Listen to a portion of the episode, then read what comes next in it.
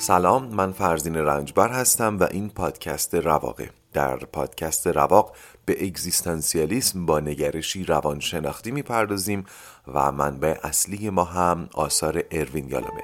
در سری اول این پادکست سراغ کتاب رواندرمانی اگزیستانسیال میریم. این اپیزود هفته سوم تیر 98 منتشر میشه. شنیدن بخشهایی از این اپیزود برای افراد زیر 18 سال مناسب نیست.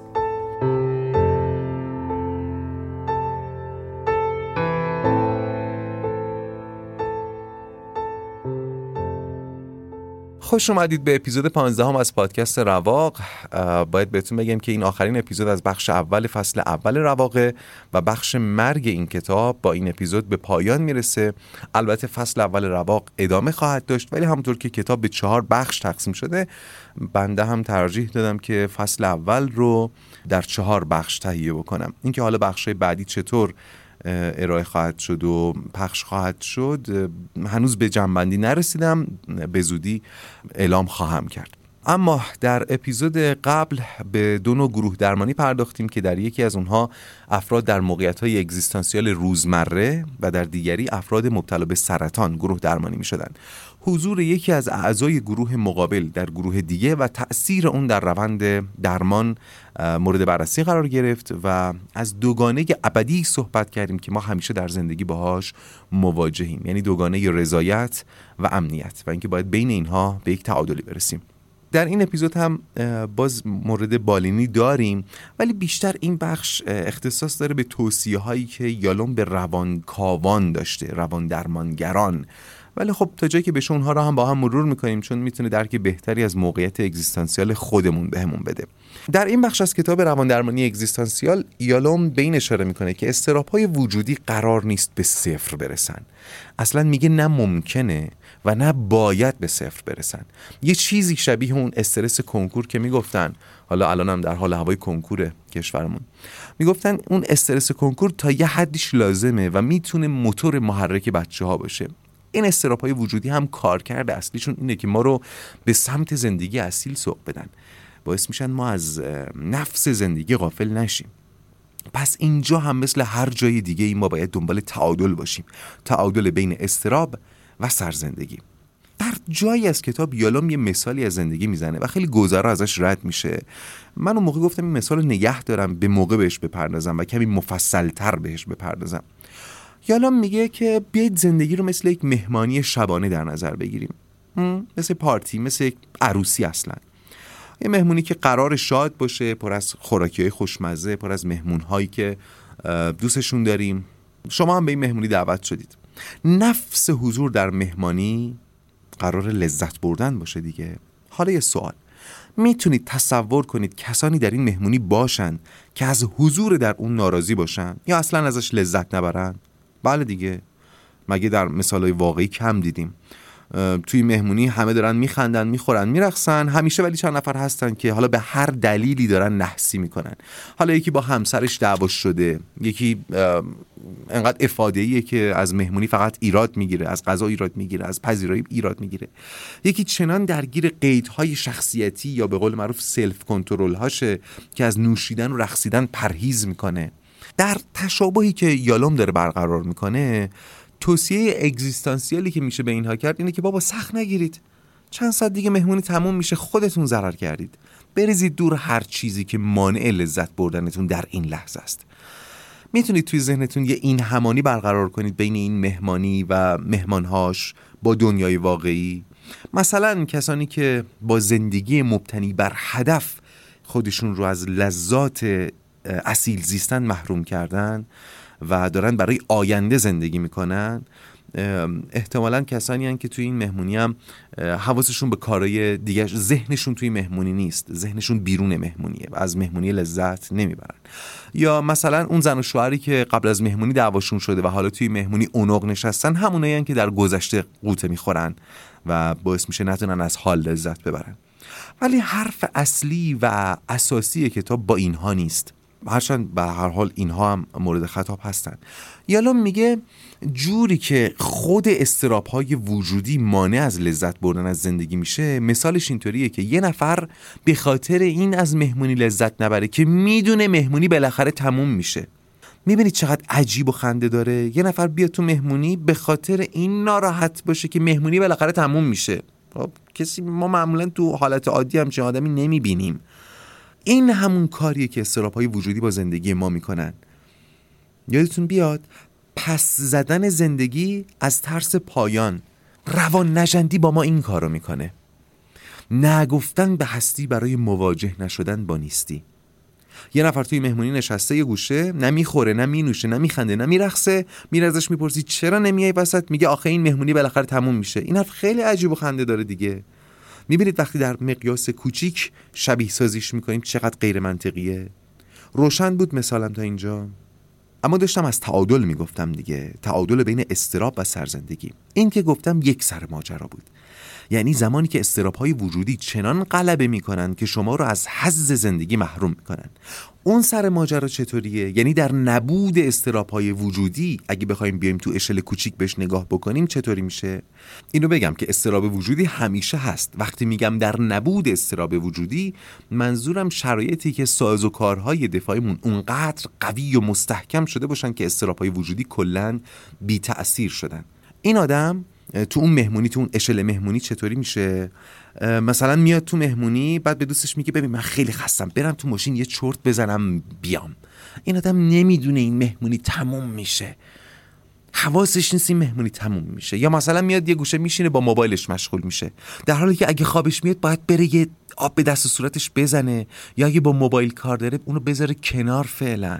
باید بیاد وسط. این آدم حواسش نیست کجا اومده. حواسش نیست چند ساعت بیشتر فرصت نداره.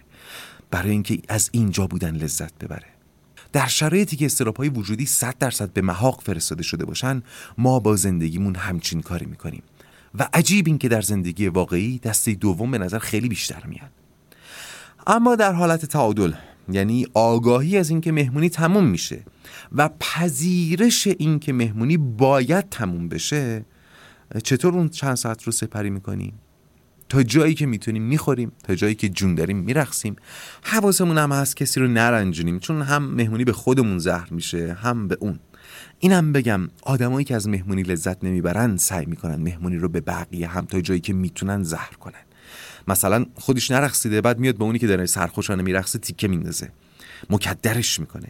یا خودش حالا مثلا برای کلاس یا برای رژیم نخورده تو مهمونی مراد کرده میاد به اونی که داره با لذت می‌خوره میگه یه نفس هم بگیر وسطش کاه از خودت نیست کاهدون که از خودته.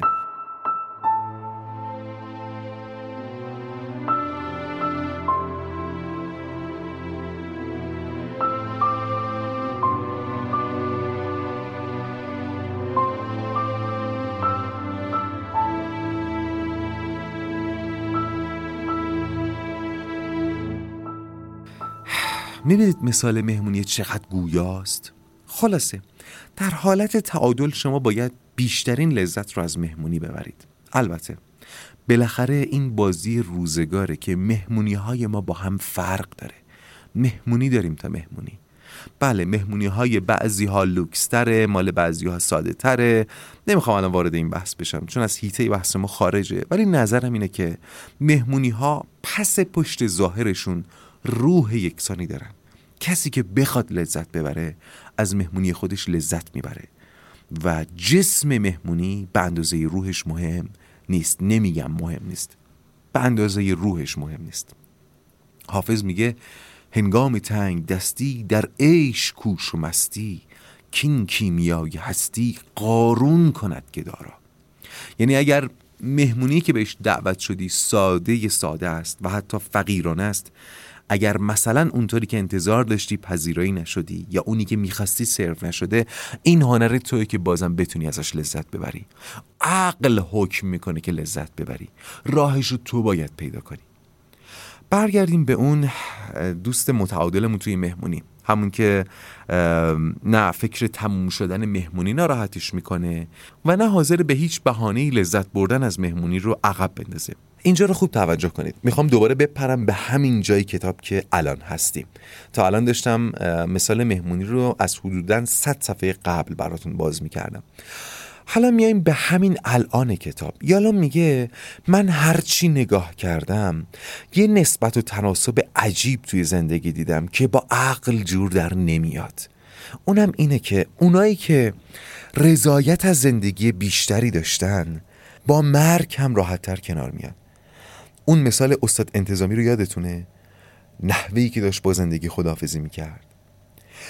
و برعکسش هم صادقه. یعنی اونایی که رضایت زندگی کمتری دارن با مرگ و های وجودی سختتر کنار میان. خب این با عقل جور در نمیاد دیگه. به نظر باید برعکس باشه. اونی که رضایت از زندگی داره باید بخواد به زندگی ادامه بده. اونی هم که رضایت زندگی کمتری داره یا رضایت زندگی نداره چون زندگی براش نخواستنی تره باید راحتتر با مرگ کنار بیاد. چرا اینطوره؟ من چند تا توضیح بدم. یک این گزاره ای که از قول یالوم مطرح کردم منظوری نیست که اونی که رضایت زندگی داره با مرگ حال می‌کنه. نه. اضطراب وجودی کمتری رو تجربه می‌کنه. منظورش اینه. دو در ساحت خداگاه اونی که رضایت از زندگیش بالاتره اگه راجع به مرگ باش صحبت بکنی احتمالا قویا میگه که من اصلا نمی‌خوام به مرگ فکر کنم. من زندگی رو دوست دارم و اونی هم که رضایت زندگی نداره باز در ساحت خداگاه چی میگه؟ میگه بابا بمیریم از این زندگی راحت شیم. ولی ما داریم راجع به ساحت ناخداگاه صحبت می‌کنیم و استراب های وجودی مثل مرگ که در ساحت ناخداگاه جریان دارن. در ساحت ناخداگاه اونی که رضایت زندگی بیشتری داره راحت تر با استراب های وجودی مثل ترس از مرگ کنار میاد. روشن شد؟ برای روشنتر شدن ماجرا برگردیم به همون مهمونی اون انواع مهمون رو دوباره تصور کنیم اونایی که به هر دلیلی توی مهمونی ناراحتن و ازش لذت نمی‌برن از جمله اونی که چون می‌دونه مهمونی تمام میشه حالش گرفته است و اونی که حواسش به مهمونی نیست. اینا رو بزنین یه طرف. طرف دیگه اونیه که تا تونسته از مهمونی لذت برده. حالا میگن آقا مهمونی یه رو به دیگه تمومه. حالا برای اینکه بیشترم شبیه به مرگ بشه میگن که اصلا توی این زمانی که شما توی مهمونی بودین بیرون حکومت نظامی شده. اصلا قرار نیست دیگه هیچ وقت مهمونی برگزار بشه توی مملکت. خیلی بیشتر شبیه مرگ بشه. آخرین مهمونی عمرتون بوده. حالا بیاید حال اون دو دسته رو بررسی کنیم. اونایی که از مهمونی لذت نبردن و می‌فهمن یه رو بیشتر وقت ندارن و اونی که تا جایی که تونسته از مهمونی لذت برده دیگه. اونی که از مهمونی تا الان لذت برده دیگه می‌خواد چیکار کنه؟ تا خیر خیر خورده تا جایی که جون داشته رقصیده. شاید از این ناراحت بشه که دیگه مهمونی قرار نیست برگزار بشه. قرار نیست دیگه تو هیچ مهمونی شرکت بکنه. ولی الان سیره. ولی اونایی که به هر دلیلی لذت بردن از مهمونی رو نادیده گرفتن یا اونو عقب انداختن یهو به خودشون میان. ممکنه برن التماس کنن به میزبان که آقا یه ذره بیشتر طولش بده. ممکنه حتی دست به کارای خندهدار و شرماور بزنن. مثلا شروع کنن دلوپی از میز غذا خوردن خوردنی خوردن. اون آدمی که تا الان سرش شوی گوشی بوده می‌تونید بحت و افسوسش رو تصور کنید میره به میزبان میگه بابا مثلا نفهمیدم زمان چطور گذشت. شما نگفته بودین اینقدر زود قراره تموم بشه. خلاصه همه اونایی که توی مهمونی هستن از تموم شدنش ناراحت میشن. ولی اونی که لذتش رو برده راحتتر باهاش کنار میاد. بحث سر کنار اومدنه. تمام حرفم در طول این مثال اینه که زندگی رو نمیشه عقب انداخت. معنای در لحظه زندگی کردن اینه که از مهمونی لذت ببر. هر آنچه که هست ممکنه یهو شربت بریزه رو لباست. می‌خوای چیکار کنی؟ می‌خوای بقیه مهمونی رو به خودت و بقیه زهر کنی؟ ممکنه یهو چه می‌دونم یه نفر وسط رقص پاشو بذاره رو پات. چیکار می‌خوای بکنی؟ فکر کنم این مثال مهمونی اونقدر گویاست که حالا حالا میشه ازش مثال بیرون کشید دیگه. بقیهش رو به خودتون واگذار می‌کنم. البته که جلوتر بازی سر بهش می‌زنیم. یه فاصله موسیقی بگیریم.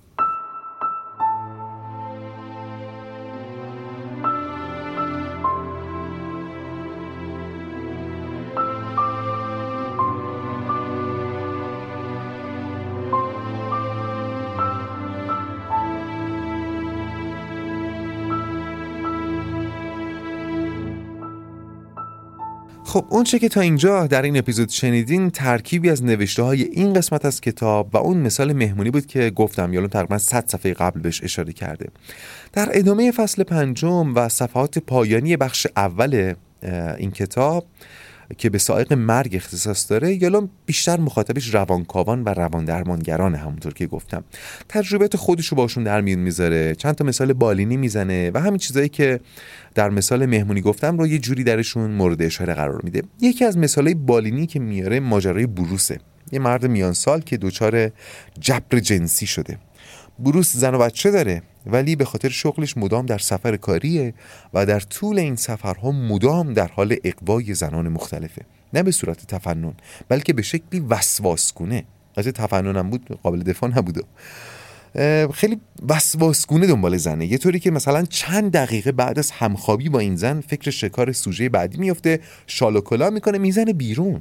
حالا اینکه چطور انقدر موفقه خوشبختانه یا متاسفانه در کتاب بهش اشاره نشده ولی به طرز عجیبی حتی یک شب هم در تنهایی به صبح نرسونده. این وضعیت عجیبتر میشه وقتی بفهمیم بروس اصولا آدم گرم مزاجی هم نیست. اصلا در زمانی که پیش همسر خودشه یه آدم یه مرد تقریبا سرد مزاج هم محسوب میشه. پس معلوم میشه سکس براش کارکردی غیر از اطفاع میل جنسی داره. یالام اینجا یه تحلیل فرویدی هم از بروس ارائه میده. میگه آقا ببینید با نظریات فروید هم میشه این آدم بررسی کرد. بعد نظریات یونگ هم میگه آقا با نظریات یونگ هم میشه این آدم رو بررسی کرد. ولی بروس هشت سال قبل از اینکه بیاد پیش یالوم پیش روانکاوای مختلف می‌رفته و این تحلیل های فرویدی و یونگی و امثال اینها رو همه رو از بر بوده. ولی هنوز نتونسته بود بر این نیاز و اجبار جنسیش و این اعتیاد جنسیش فائق بیاد. یالام میگه بروس یک مورد از موارد نادر ترس های اوریان وجودیه. میگه به محض اینکه اومد پیش من من فهمیدم این مشکلش چیه. برای من خیلی روشن بود چون ترس وجودی درش خیلی عیان بود. و میگه که قاطبه مردم این ترس ها رو اینطور تجربه نمی‌کنن. معمولا چندین لایه میره اون زیر. بروس وقتی از خانوادش دور بود حتی یک بعد از ظهر رو هم نمی‌تونست تنها سپری کنه و مشخصا از تنهایی میترسید. یالا میگه روانکاوای قبلی حتی تا اینجا پیش رفته بودن که این وسواس و حرس جنسی بروس رو به انکار همجنسگرایی هم ربط بدن. یعنی می‌گفتن چون تو تمایل همجنسگرایانه داری با این همخوابگی های متعدد تلاش می‌کنی اینو انکار کنی. ولی عجیب این که به ترس از تنهایی توجه نکرده بودن که یک ترس وجودیه. انگار این ترس وجودی در بروس انقدر ظاهر و آشکار بوده که روانکاوی قبلی از فرط ظهور اونو ندیده بودن. یالا میگه یه مدت که با بروس جلسه برگزار کردیم و حدسیات خودم باش در میان گذاشتم قرار شد یه بعد از ظهر رو به صورت امتحانی در تنهایی مطلق و در یک متل سپری بکنه و به کارهای عادی بپردازه. احساساتش هم یادداشت بکنه. در کمال تعجب همون غروب برق منطقه قطع میشه و تنهایی بروس رو با تاریکی همراه می‌کنه و بروس به قول یالوم دچار استراب و ترس های بدوی میشه. ترس های شبیه ترس های بچه از تاریکی و تنهایی. توهمات عجیبی سراغش میاد. توهم اینکه یک جنازه جنازه یک زن روی تخت کنارش افتاده. اون شبه معروف مرگ با اون شنل و داس مخصوص رو پشت پنجره می‌دیده. همش منتظر بوده یه دست اسکلتی بزن رو شونش. خلاصه وحشت بینهایتی رو تحمل می‌کنه. البته یه اتفاق عجیب دیگه میفته اونم این که یه سگ از در وارد میشه. حالا معلوم نیست مال کی بوده. راشو گم کرده میاد اتاق بروس. تو همون تاریک و روشن سگو می‌بینه. نه نه ترسید ازش. اتفاقا از اینکه یک موجود زندگی دیگه کنارشه کمی تسکین پیدا کرد. بعدا به یالوم گفت انگار اون چه آدم لازم داره لزوما همراهی یک انسان نیست. هم که یه موجود زنده کنارت باشه کافیه. و یالوم اینجا میگه که اون موقع تونستم علاقه گاه افراطی بعضی ها رو به حیوانات خونگیشون تحلیل کنم. شما هم الان باید بتونید قاعدتا تحلیل کنید. در طول درمان موقعیتی پیش میاد که بروس بتونه با همسر زیبای مدیرش همخواب بشه. خب این کار ممکن بود خطرات خاصی همراهش داشته باشه دیگه. حالا مثلا مدیرش بفهمه رسوایی به بار بیاد.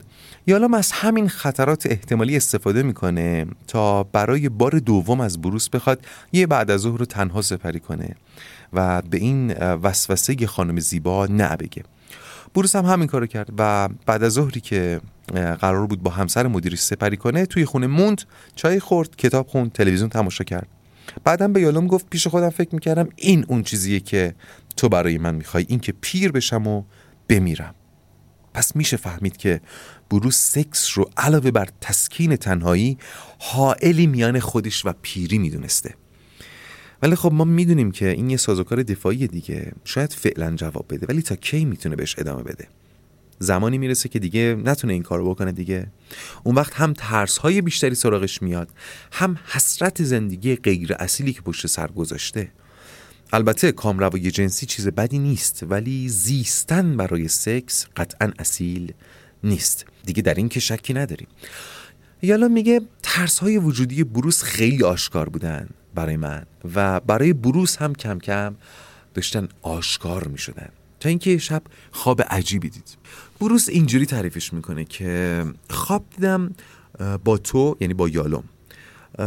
یه جایی بودیم من یه تیرکمون داشتم که علاوه بر اینکه اونو یک اثر هنری می‌دونستم براش خواص جادویی هم قائل بودم. ولی وقتی تو تیرکمون منو دیدی گفتی این که چیز خیلی ساده نه هنریه نه جادوییه یه تیرکمون معمولیه. یه ترکه است که یه زه اونو خم کرده دو طرفش رو به هم چسبونده. ولی من اصرار داشتم که بگم نه آقا این هم اثر هنری هم جادوییه. ولی حین اینکه داشتم اینو برای تو توضیح می‌دادم تلاش می‌کردم بهت حالی کنم خواص جادویی شو هی بیشتر خودم هم متوجه می‌شدم ای بابا نه که واقعا یه چیز خیلی عادیه چیز جادویی نداره. این کمان می‌تونه استعاره از آلت مردانه بروس باشه و جادو همون چیزیه که می‌تونه فرد رو از قوانین طبیعی که وجود و عدم هم از اونها پیروی می‌کنن استثنا کنه. بروس با روابط جنسی متعدد درگیر یک خود استثنا پنداری و یک جادو پنداری در زندگی شده بود. اینکه زنان همیشه برای او در دست رسن چون یک آلت جادویی داره و یک آن دیگری رو در قامت تمام زنان می‌تونست ببینه. یالا میگه سکس برای بروس تعبیر میشه به یک زندگی کوتاه. و وقتی این زندگی های کوتاه پشت سر هم قرار می‌گیرن یک تبالی رو به ذهنش متبادر می‌کنن. ریسمانی که با سکس طولانی میشه.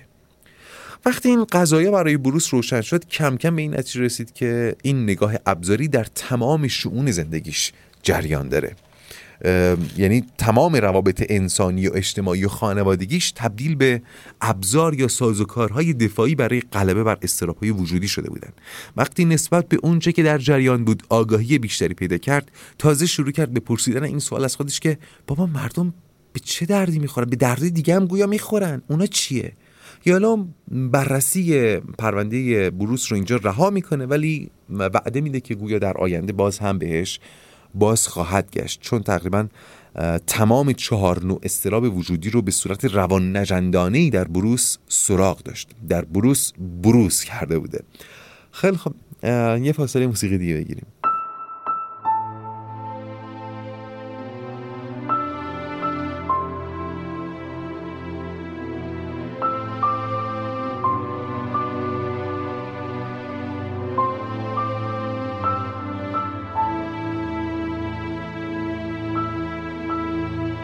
اپیزود 15 هم از پادکست رواق رو گوش می‌کنید. یالام در ادامه به یک پدیده شناخته شده در روانشناسی یا روانکاوی اشاره می‌کنه که قبلا هم راجبش گفته بودم گذرا. ولی از اونجا که این بخش بیشتر روی سخنش با روانکاوانه یالام هم این بحث رو تکرار کرده منم یه اشاره باز بهش می‌کنم. راجع پدیده انتقال یعنی سندروم وابستگی به روان درمانگر. این پدیده گاه می‌تونه منجر به توهم عشق هم بشه. یعنی بیمار فکر می‌کنه عاشق روان درمانگرش شده ولی بیشتر اوقات در اثر این پدیده بیمار یا مراجع نجات و آرامش قایی رو در دستان و در حضور درمانگرش تصور می‌کنه و همین باعث میشه که نخواد درمان به پایان برسه و درمان رو پس بزنه مدام. یه جاهایی اشاره می‌کنه یالوم که حتی کارهایی می‌کنن. من اینو خودم هم مثال بالینیشو دیدم. کارهایی می‌کنن که روان درمانگر رو عصبانی بکنه و روان درمانگر بهشون پرخاش بکنه حتی فهاشی بکنه. بهشون بگه دیگه نمی‌خوام ببینمت. و همین رو تعبیر بکنم به اون نوازش منفی که قبلا بهش اشاره کرده بودم. راهکار یالوم برای این جور مواقع اتفاقا بالا بردن دوز واقعیته. یعنی رک و پوستکنده به بیمار بگیم که آقا این کاری که داری می‌کنی انتقاله و راه به ناکجا آبادم می‌بره و اتفاقا باید بیشتر با واقعیت وجودی مواجه بشی. باید, باید بیشتر راجع به مرگ باش صحبت بکنه مثلا. در نهایت یالوم به یکی دیگه از مشکلات روان درمانی اشاره می‌کنه و اونم این که گاهی مشکلات و استراب های بیمار هم توسط بیمار و هم توسط درمانگر انکار میشه. چرا؟ چون استراب های بیمار موقتا استراب های خود درمانگر رو هم بیدار می‌کنه و اولین چاره آدمی برای این استراب ها چیه؟ انکار پس نهیب می‌زنه به روان درمانگران که مواظب باشید که استراب های وجودی بیمارتون رو انکار نکنید بعد هم بحث تاثیر رضایت از زندگی رو مطرح می‌کنه که با اون مثال مهمانی بهش پرداختم ولی میگه که یه آزمایشی شده بین بیماران سرطانی و از خودشون همسرانشون و پرستارانشون سوالاتی پرسیدن تا میزان رضایت زندگی اونها رو بسنجن. و در آخر آزمایش هم معلوم میشه کسانی که در با برایندی که از پاسخ اون سه دسته گرفتن از زندگی رضایت بیشتری دارن یعنی حیات رو همراه با رضایت بیشتری تجربه کردن و اصیلتر زیستن راحتتر با این واقعیت مواجه میشن که بالاخره سرطان داری و مرگ پشت دره. توجه کنید. انگار تنها راه مداوم و همیشگی برای کاهش استراب های وجودی اینه که حواسمون به خود زندگی باشه. زندگی کردن رو عقب نندازیم. بحث کتاب درباره سایق اول روانکاوی اگزیستانسیال یعنی مرگ اینجا تموم میشه. چند تا نکته رو اضافه می‌کنم بعدش هم جمعبندی می‌کنم و این اپیزود رو به پایان می‌برم. اول اینکه اونطور که یالوم میگه یکی از راههایی که میشه فهمید داریم اصیل زندگی می‌کنیم یا نه اینه که یه فرض رو تو ذهنمون بیاریم. اونم این که فرض کنیم زمان خطی نیست و زندگی ما از ازل تا ابد مدام در حال تکراره و ما این لحظه رو تا کنون میلیون ها بار زیسته ایم و قرار میلیون ها بار دیگه هم این لحظه رو و این عمر رو زندگی کنیم. لحظاتی که تکرار بینهایتشون ما رو خورسند می‌کنه اصیله اونهایی که ما رو ملول می‌کنه یا میترسونه غیر اصیله هرچقدر خورسندی بیشتر اصالت هم بیشتر و هرچقدر ملالت یا ترس بیشتر غیر اصیل بودن هم قاعدتا بیشتر. این می‌تونه یه متر معیار خوبی به دستمون بده تا بدونیم آیا داریم اصیل زندگی می‌کنیم یا نه.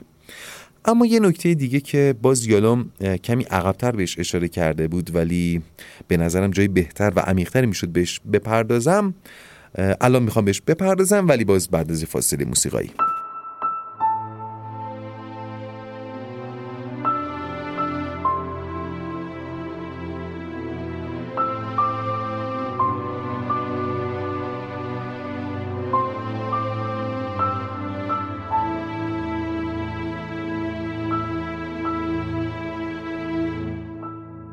چیزی که یالوم عقبتر بهش اشاره کرد ولی من نگهش داشتم اینجا بگم اینه که بخش زیادی از استراب های وجودی مرتبط با مرگ به خود مرگ هم ارتباط نداره.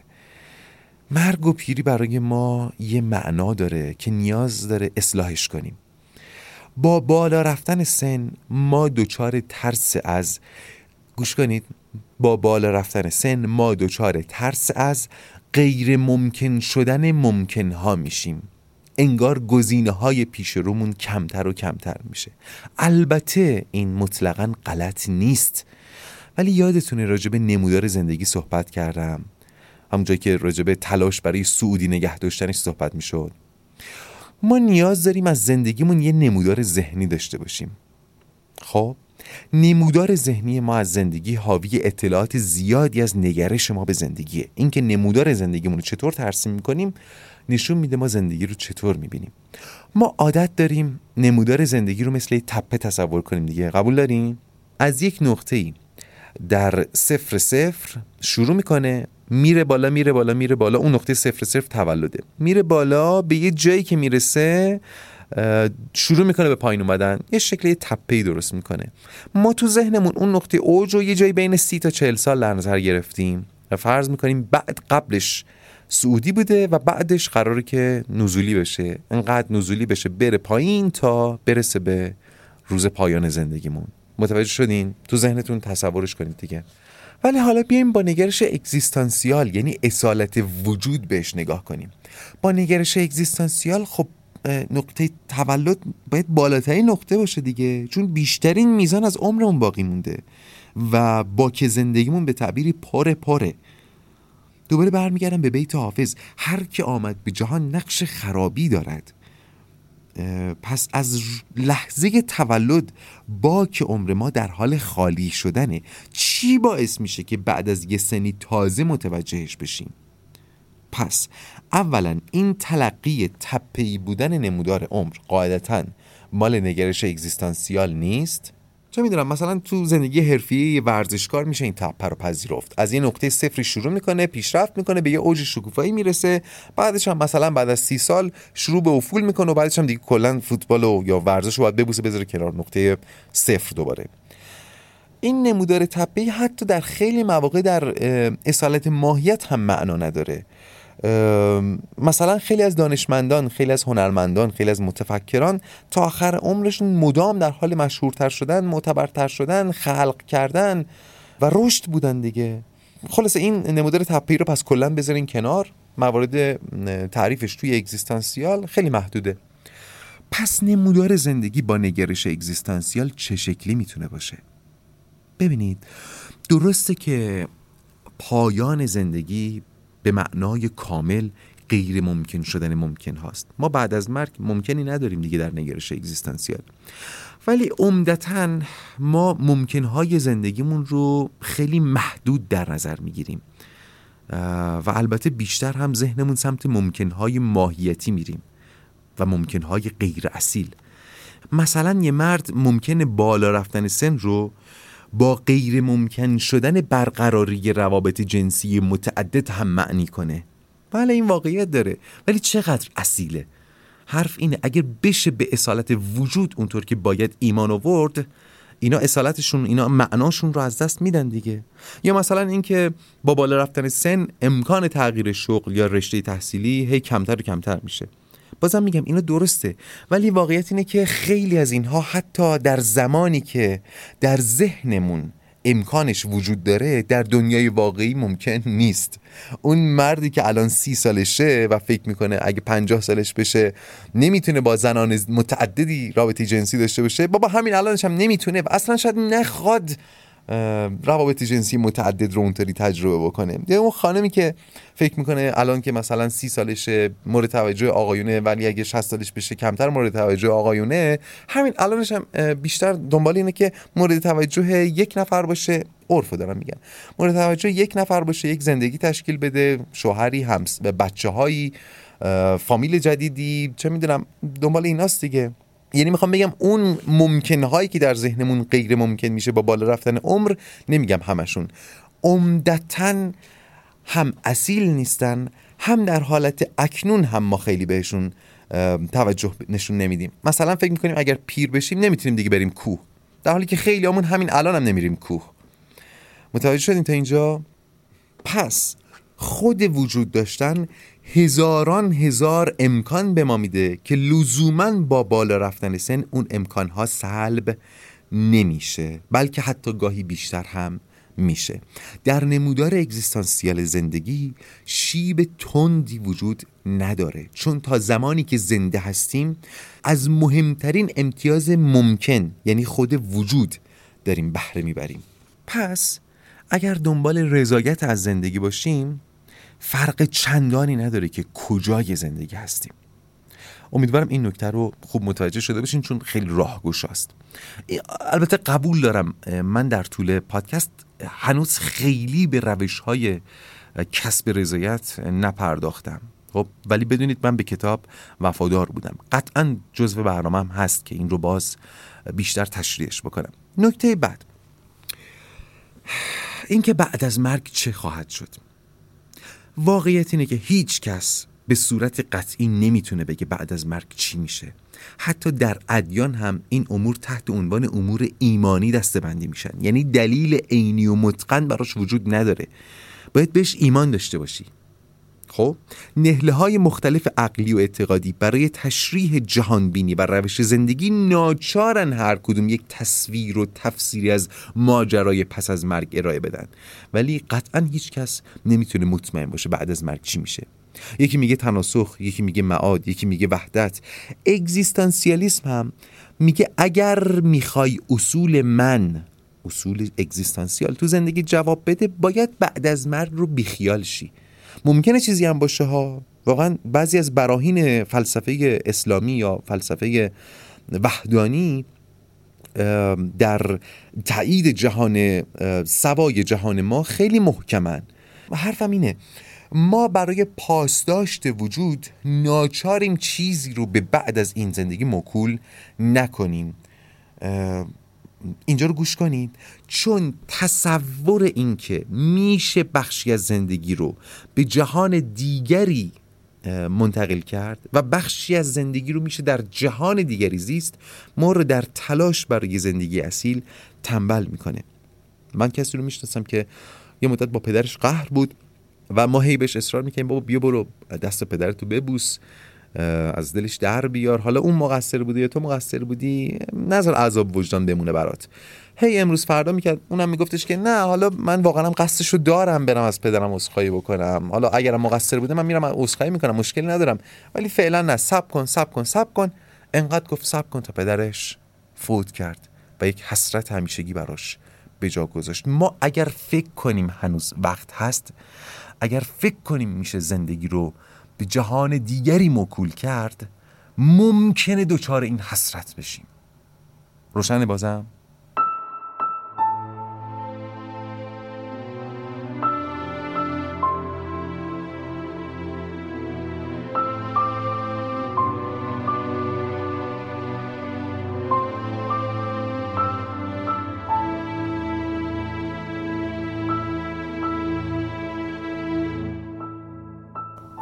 اما کلام آخر این اپیزود و این بخش. نمی‌خوام خلاصه گویی کنم چون قاعدتا قابل خلاصه گویی نیست. برای فصل بعد تلاش می‌کنم شیوه بیان مطالب در عین حفظ اسلوب بهتر بشه. مقدمه و مؤخره فکر می‌کنم جاش خالی بود در پادکست ها به اینجا.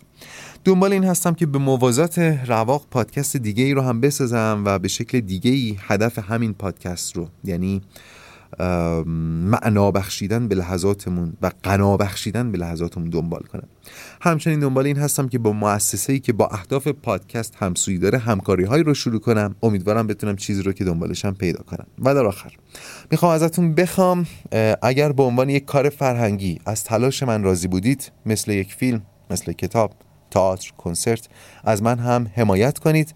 قطعا حمایت مالی می‌تونه انگیزه و مسئولیت منو در تهیه پادکست بیشتر بکنه. قطعا اونچه که من رو به شما پیوند میده پول نیست. پس اگر هم تمایل به حمایت مالی نداشتید بازم از اینکه همراه من بودید و هستید خوشحالم. لینک حمایت مالی از رواق رو در توضیحات پادکست گنجوندم. امیدوارم بهش مراجعه کنید. تا زمانی که اپیزود بعدی منتشر بشه در توییتر بیشتر از همه و در تلگرام و تا جایی که بتونم در اینستاگرام باهاتون همراه هستم. من خیلی آدم اینستاگرام نیستم. تلاش می‌کنم اونجا هم ولی فعالتر باشم سعی می‌کنم مطالب مرتبط در تلگرام و توییتر و اینستاگرام بذارم تا ذهنتون خالی نشه از مفاهیم. آماده بشیم برای فصلهای بعدی و اپیزودهای بعدی. پس با یک موسیقی که مرتبط با همون بحث مثال مهمانیه این اپیزود رو به پایان می‌برم و ازتون می‌خوام که بذارید این پایان اپیزود 15 هم از پادکست رواق باشه. و حالا بدرود.